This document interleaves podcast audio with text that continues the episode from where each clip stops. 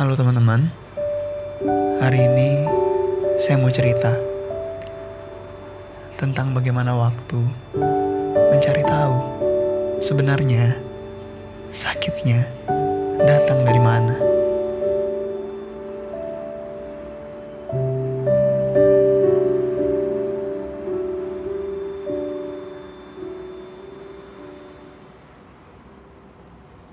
Kamu pernah cari tahu?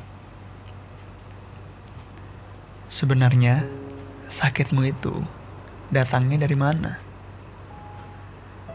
Dari saku celana yang kebesaran, dari pojok-pojok gelap yang muncul setiap malam, dari belakang pintu, tempat kamu menggantungkan semua lelah setiap hari, atau dari dia, sosok yang selalu kamu puja-puja. Saya tidak puas dengan semua pertanyaan itu. Saya terus mencari, entah sejak kapan. Saya mau tahu sebenarnya sakit ini datangnya dari mana. Tapi pencarian saya tak kunjung usai.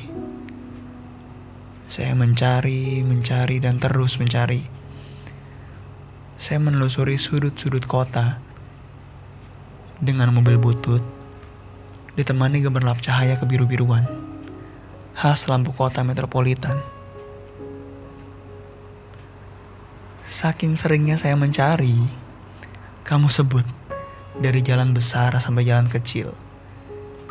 Saya sudah telusuri semuanya, tapi ya tetap saya tidak menemukan tersangka yang membawa sakit ini ke depan pintu rumah saya.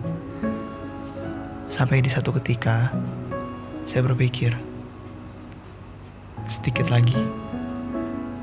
Sedikit lagi pikir saya. Kalau pukul tiga dini hari nanti, masih tidak kutemukan sakit ini dari mana. Mungkin selama ini saya salah mencari. Mungkin selama ini saya salah menelusuri jalan-jalan kecil itu. Tepat.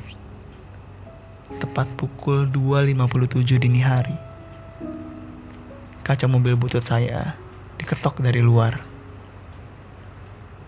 Selamat pagi, saya ekspektasi. Saya yang sejak dulu kamu cari. Kata seseorang di sisi luar mobil butut saya. Sontak kagetlah saya. Seperti tidak nyata. Seperti adegan di film-film layar kaca. Saya melihat diri saya sendiri. Saya melihat di sisi luar itu, orang itu, itu saya sendiri. Lalu saya beranikan diri untuk bertanya, "Ke mana saja kamu? Dan siapa kamu?" Tanya saya padanya. Masih di sisi luar mobil butut saya. Lalu menjawablah dia, "Saya ini kamu." Selama ini, kamu yang menaruh saya tinggi di langit-langit.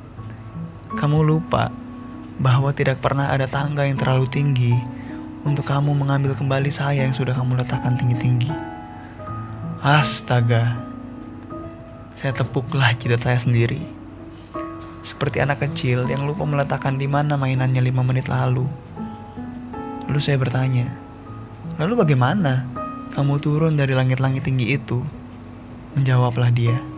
Katanya, saya kasihan melihat kamu mencari dan terus mencari. Akhirnya, saya memutuskan untuk menjatuhkan diri sendiri. Tetapi, ini pesan saya. Bersiaplah.